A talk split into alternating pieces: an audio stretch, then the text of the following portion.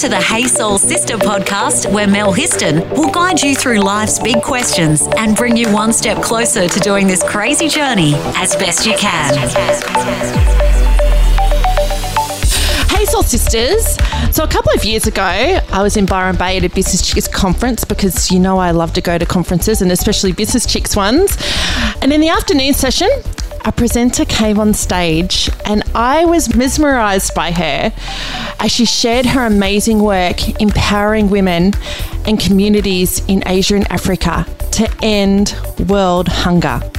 And that woman is Cathy Burke. And I'm so honored that Cathy is on Hey Soul Sister today to talk to us about her work and the importance of mindset in our personal and professional lives. Hey, Cathy, how you doing? I'm great, thanks, Mel. So good to be here. I'm really excited to have you on this podcast because we've known each other a couple of years now, and I've followed your work, and I get your in newsletters, and you are just doing amazing things in the world. I mean, you've done things on a on a global scale in terms of ending hunger and working with different communities, and now you're working with people and organizations. I love that. It's all about uplifting and and helping people to to be better at what they do and, and leaders to be better at their work. Yeah, that's that's pretty much it. Yes. So you were the CEO of the Hunger Project Australia for 20 years and then became the global vice president working to end hunger across South Asia and Africa. That is one massive big hairy audacious goal to end hunger. How did you how did you get into that? How did you first join or, or, become part of the Hunger Project? Well, it's so weird because I actually got first involved in thinking about stuff more than just my hair and what nightclub I was going to go to through a, a, my boyfriend at the time, who was like 10 years older than me, and he started to think, I need to start giving back. What am I going to do? And I thought, what? And he started turning up to these peace group meetings in the, this is in the late 80s. And mid to late 80s. And I only turned up, Mel, because I thought those hippies are going to get their like talons into my boyfriend because he was actually super handsome. But I went to this meeting and I was there to scope out the. I was incredibly insecure. I love your honesty. Scope out those, you know. I just to scope out the, you know, the competition. And I was listening to this woman talk about at the time sort of peace and disarmament and stuff. And I was just like, fuck. And I just tuned into everything that she said, and I ended up working for her as a volunteer to run her election campaign. At the time, she was an independent senator. I had ditched the boyfriend at this point, and then I went on her staff and helped set up the Greens Party in WA because I'm originally a Perth girl. And she told me about the Hunger Project. And at the time, I was like, oh my God, ending hunger, it's not possible. It was just overwhelming. And so I was just like, oh no, that's just too hard. And then when I had my first child, I it just became into sharp focus for me, it, as as it does for for many people who have babies and or have young kids that they love, whether they're theirs or not. And I just holding my own daughter in my arms, and I just thought, I can't believe that others lose their kids through such totally preventable things like not enough food, dying of diarrhea, and all of these things. And so I, I, just got back in contact with the Hunger Project then and then started volunteering with them, which I did for probably about five years. And then I eventually went on staff. That's the very long potted history, Mel, of how I got there.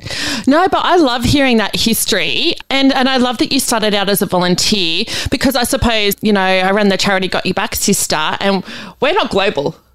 We're, we're, we're, we're locally based, but you know, our volunteers are so important and we love when people become passionate about what we do and, and, and become in a really important part of our community. And I hear that and I go, that's wonderful that that was you. And then you you ended up becoming uh, joining the staff and you ended up running it.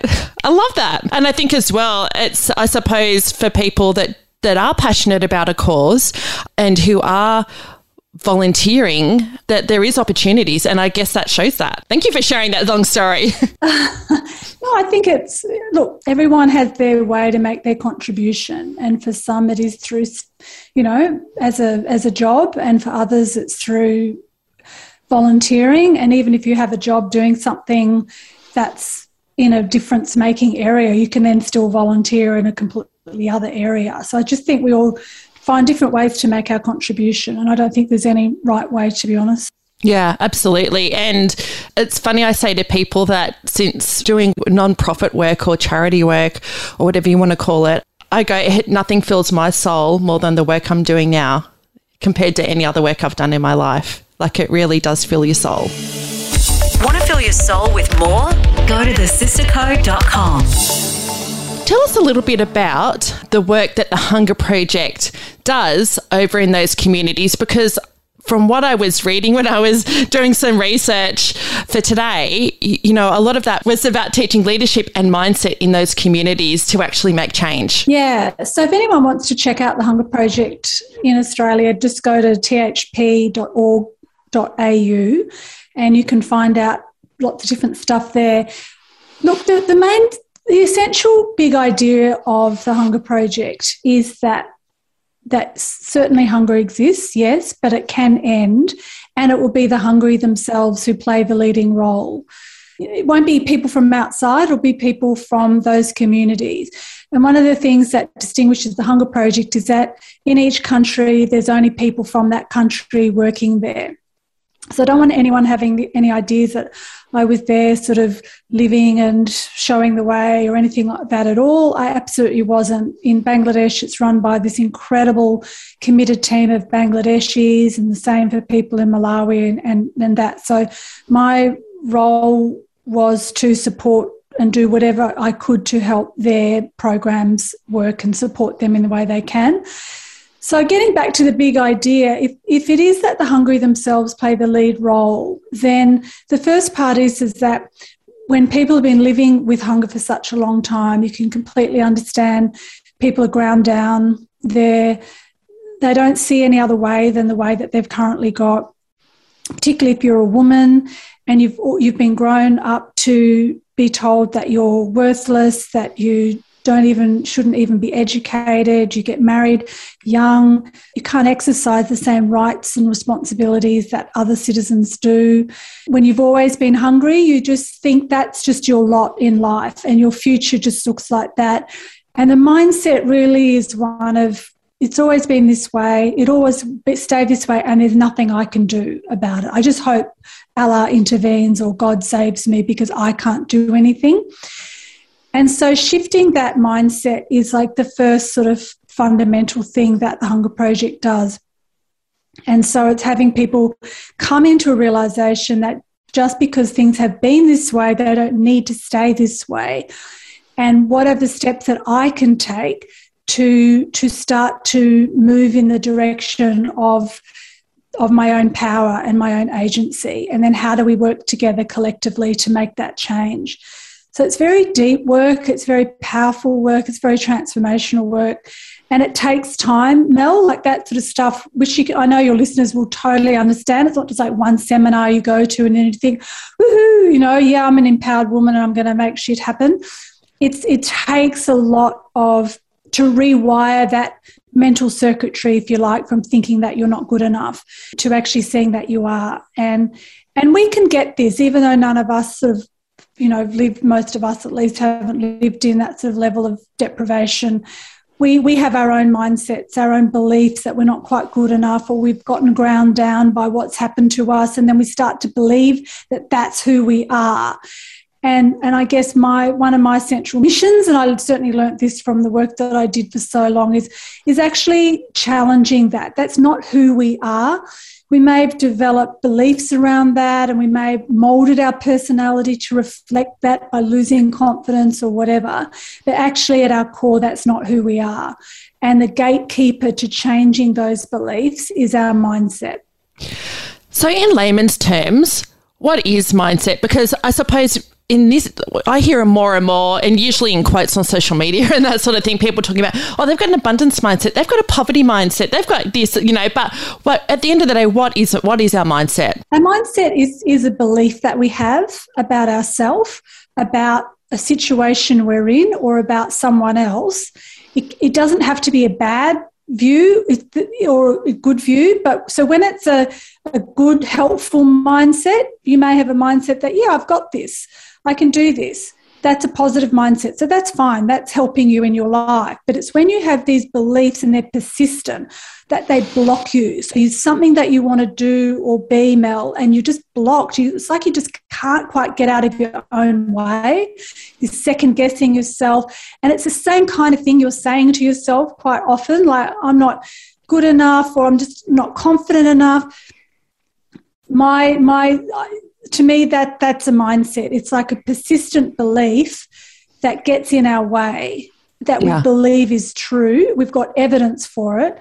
And an analogy i use it's like we put on a pair of glasses. I put on a pair of glasses and they may you know they may be pair of red glasses. And over time i forget i'm wearing these glasses mel so everything looks red.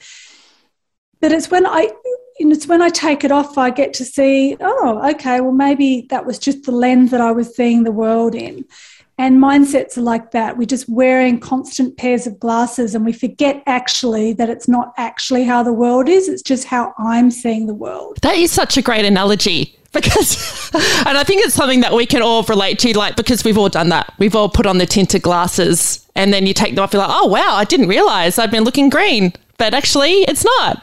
I mean, that's, yeah, great. That's a great metaphor, great analogy. So, in saying that, mindset really is super important because it shapes how we see the world every day. So, how are our mindsets formed? Because I could say, uh, when I look around at my at people who are, who are in my life, without having them have done quizzes or you know any testing or anything like that i could see that people have all different ways in which they view the world.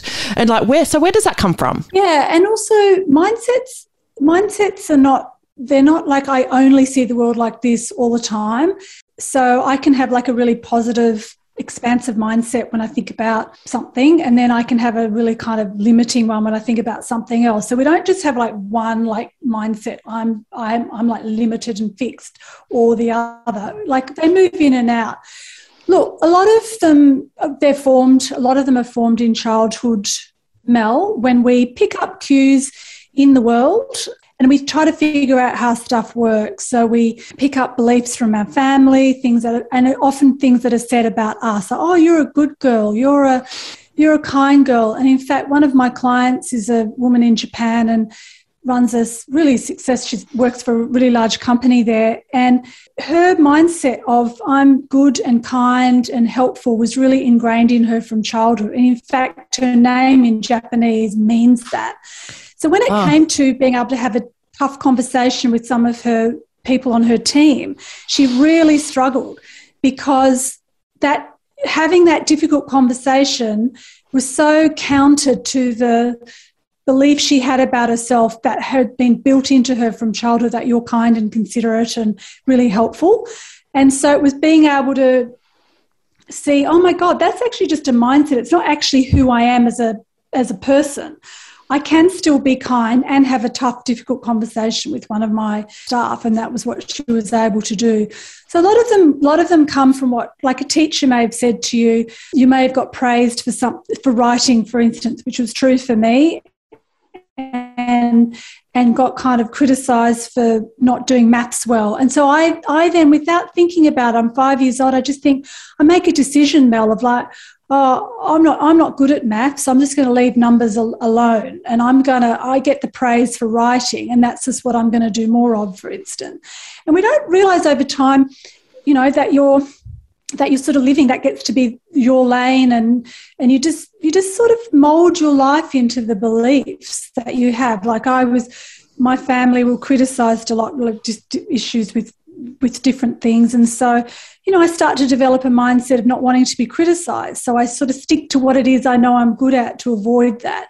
And over time, these just become beliefs, and we start to think that's who we really are. But actually, the deeply ingrained ones are also mindsets essentially. Yeah. And the good news is is that all the research shows that even if you do have a mindset that you've had for a long time and you know what it is and it gets in your way, they can be changed. So, all the research, and certainly my experience as well, shows that even if you've got mindsets that are not helpful for you, you can change them.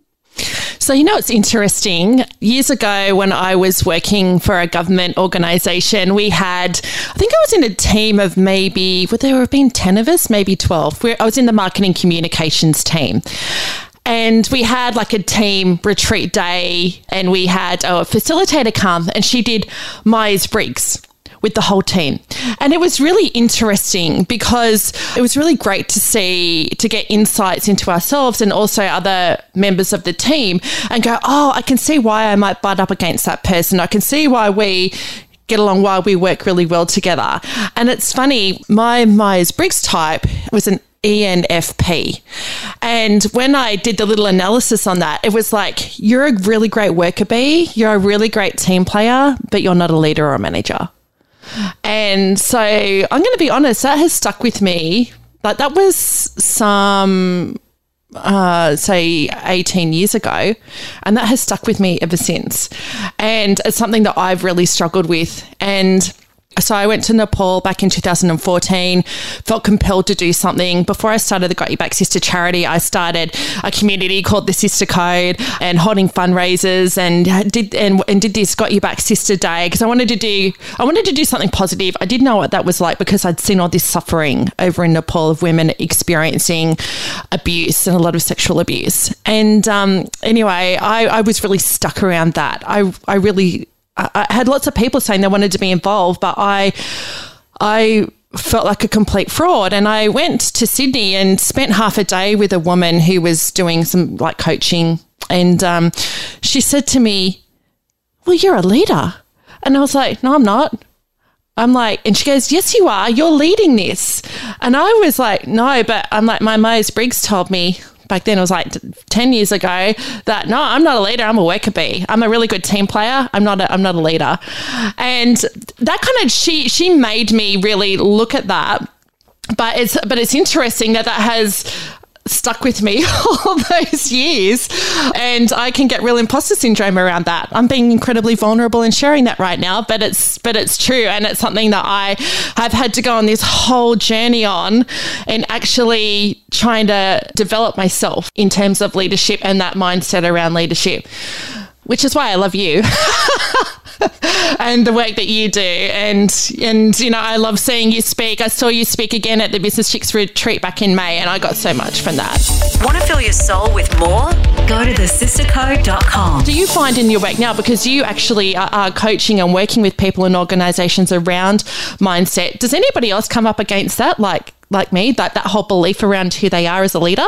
Yeah, absolutely. And thanks for sharing that, Mel. Um, and I think it's is such a good example too of how we can read one thing and we we hear one thing about ourselves and we then kind of meld our life to mean it.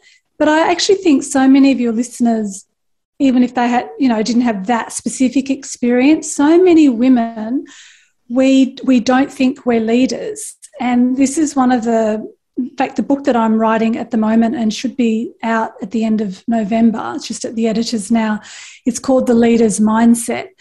Because women in particular don't believe that we're leaders and we we hold back from leadership. And it's a big part of that is because we have we've internalized a very old view very old paradigm masculine view about what leadership is.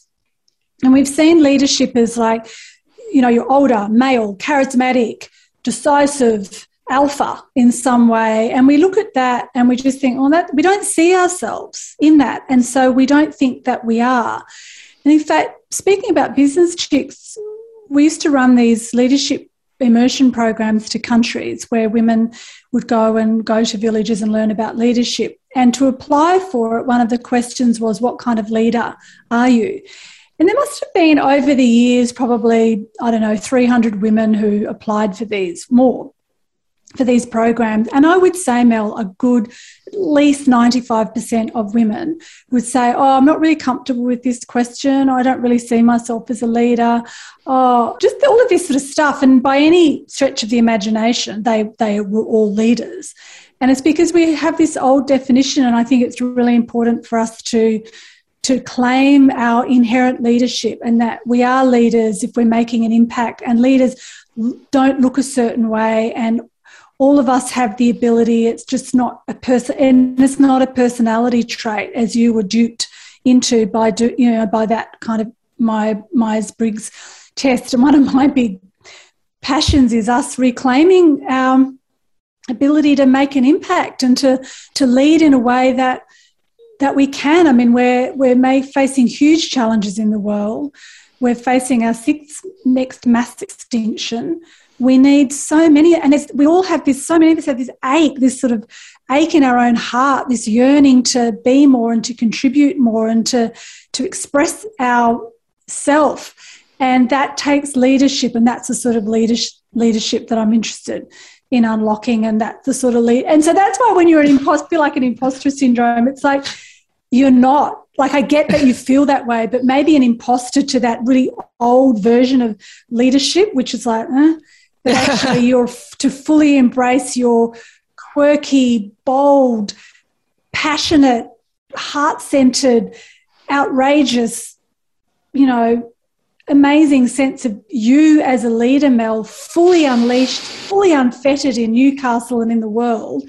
That's the sort of leadership that, like, for you to own that that's not being an imposter at all. That's like fully owning your melness of leadership. I actually just got a moment of like complete excitement then going, I'm going to own my melness of leadership. I love that.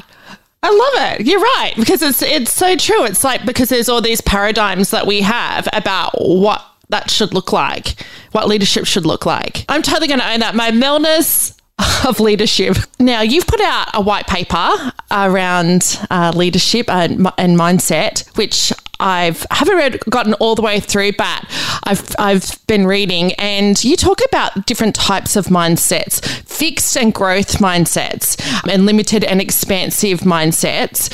Do you mind just sharing a little bit about that? Because I, found that really interesting. And I kind of was looking, kind of doing a bit of a self analysis around that as to, you know, okay, where I need to improve on, where I think I'm going okay. And then I, will share a bit about how I did your quiz online. And, um, and I'm interested in what you think of my results. I haven't seen the results yet. So, yeah, you'll have to share them. I'll have to have, yeah. haven't gone onto the app to have a look.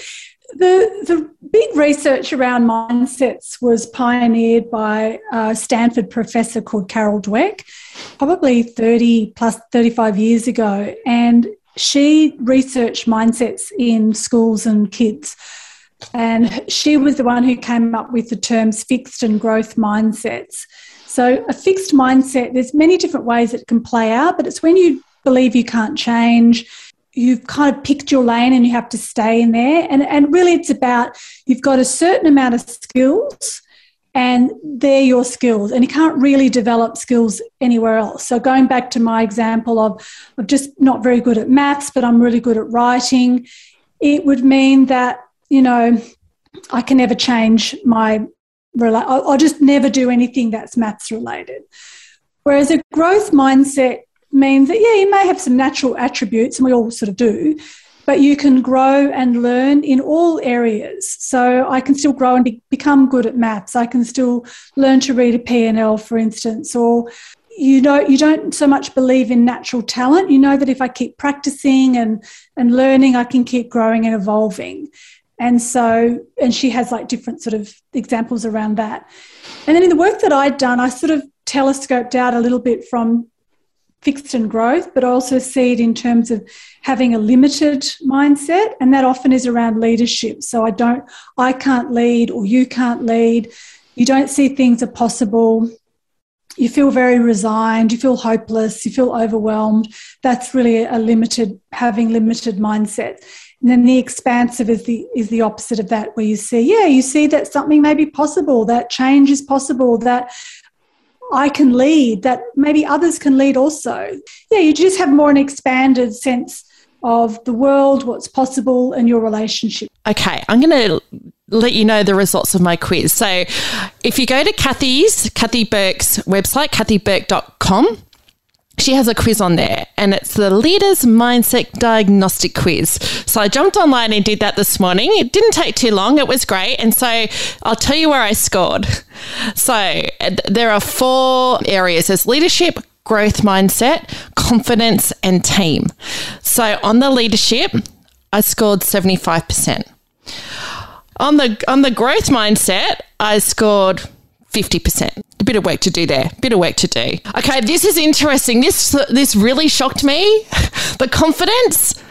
Kath, I got 100%, which I'm like going, that's weird because I've just shared with you, like, I get imposter syndrome around the whole leadership thing, which is weird. Anyways, and team, I scored 43. So I'm guessing there's some work for me to do there. Yeah, the team is often one that's a low one, but but with your confidence, Mel, I mean, I knowing you, I'm not surprised at 100%. And I, I actually hope that, I, I think as women, we often think we have a view of ourselves as not very confident. And so many women say, you know, I just want to improve my confidence. If I had more confidence.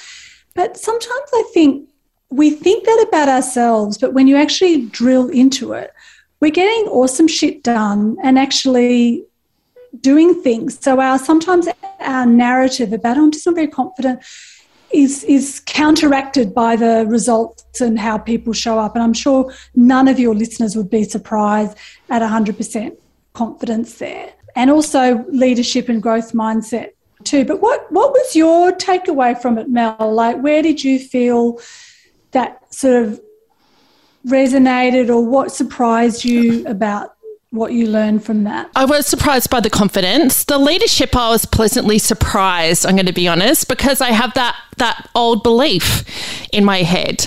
And it's funny, like many of us as women, I know that I can go, oh, what do other people think of me as a leader? You know what I mean? Worrying about what other people think. And that's something I've been working on is to go, actually, I need to, like, you want people, do you want people to respect you, but you don't want to be uh, a slave to what other people think.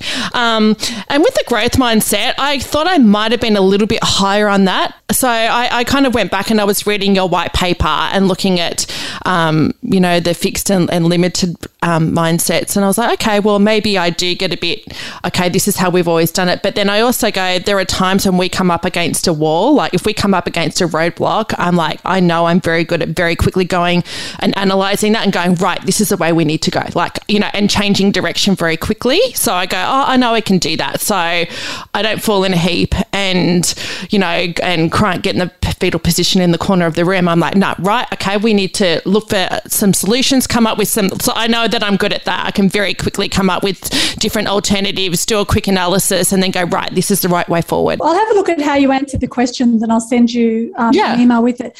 Just for, listeners who are reading, I'm not actually sure that the it's actually on the on the website. So what to do is I think you you got it through the newsletter.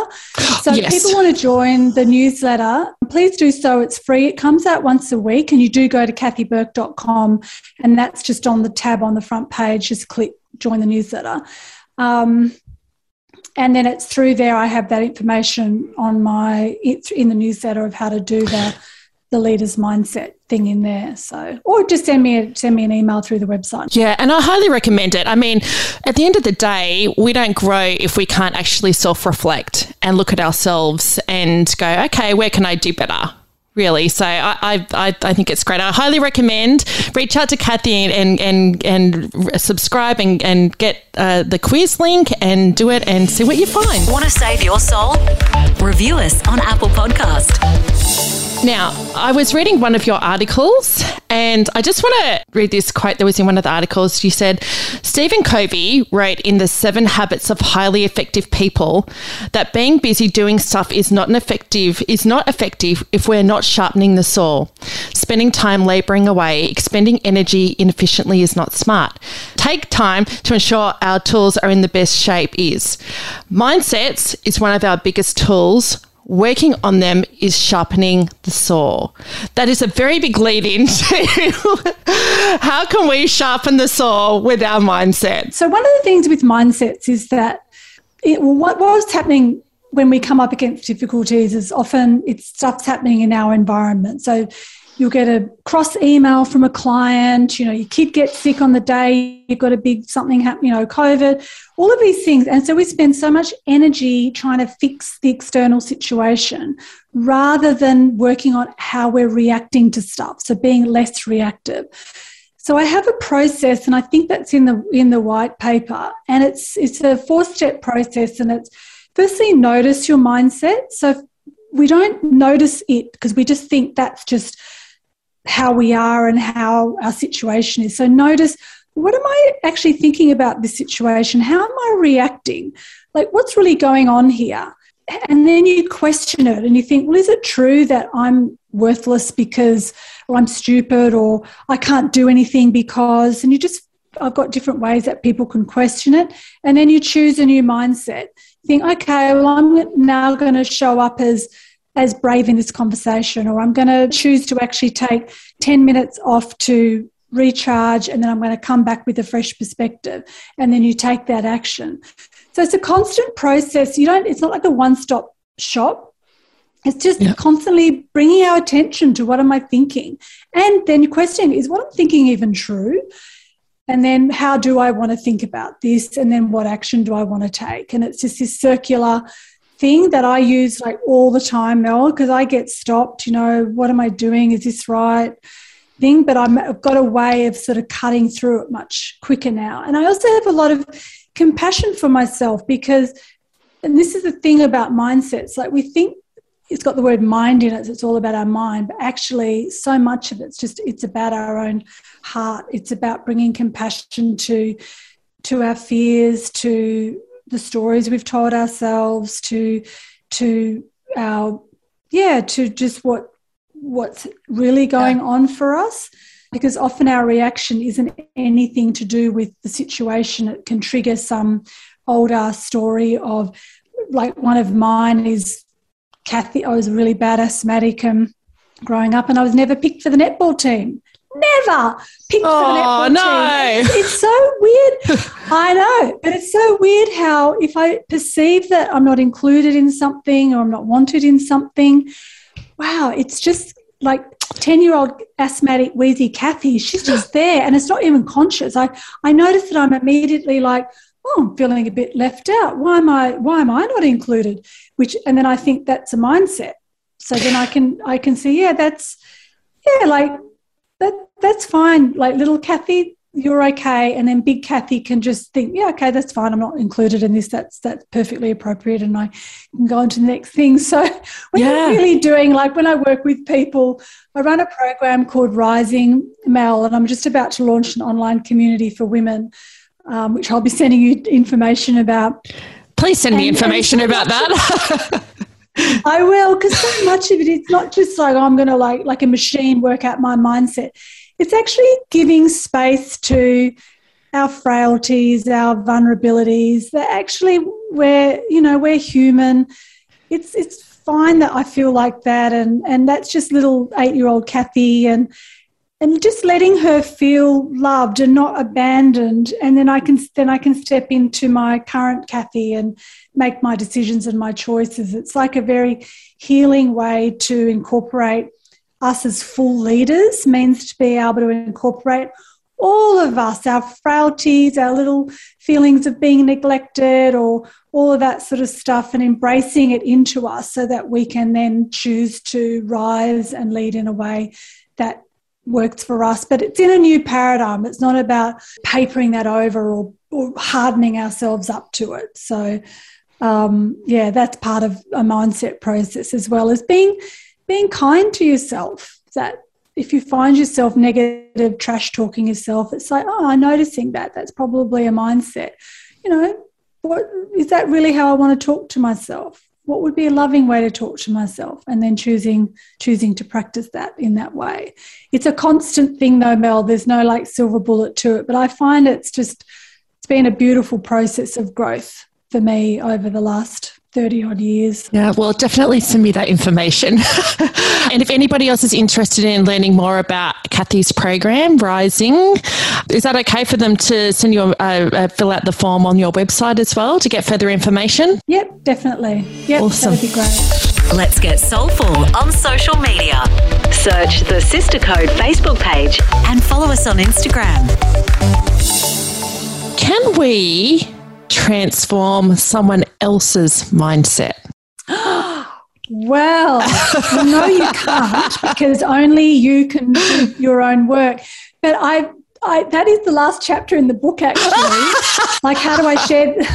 because it's true. How do I share this with others? So, yeah, in organizations, particularly that I work with, I do all this like leaders mindset work with them, and they're like totally all on board, and they're all, they're all, all the leadership teams are doing it and stuff. But then they're like, how can I get Kelly from accounts to do this? She really needs this. Her mindset how sucks. How do I fix my team?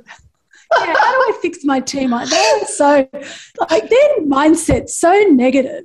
You know, they really need this. And I, I totally get it because we all I feel like we all do need it. But I've devoted the last chapter of the book in how to, and it starts off with a whole bunch of do's and don'ts and one of them is don't do it to try and fix them because if that's what you're trying to do then the, then that's your mindset issue yeah.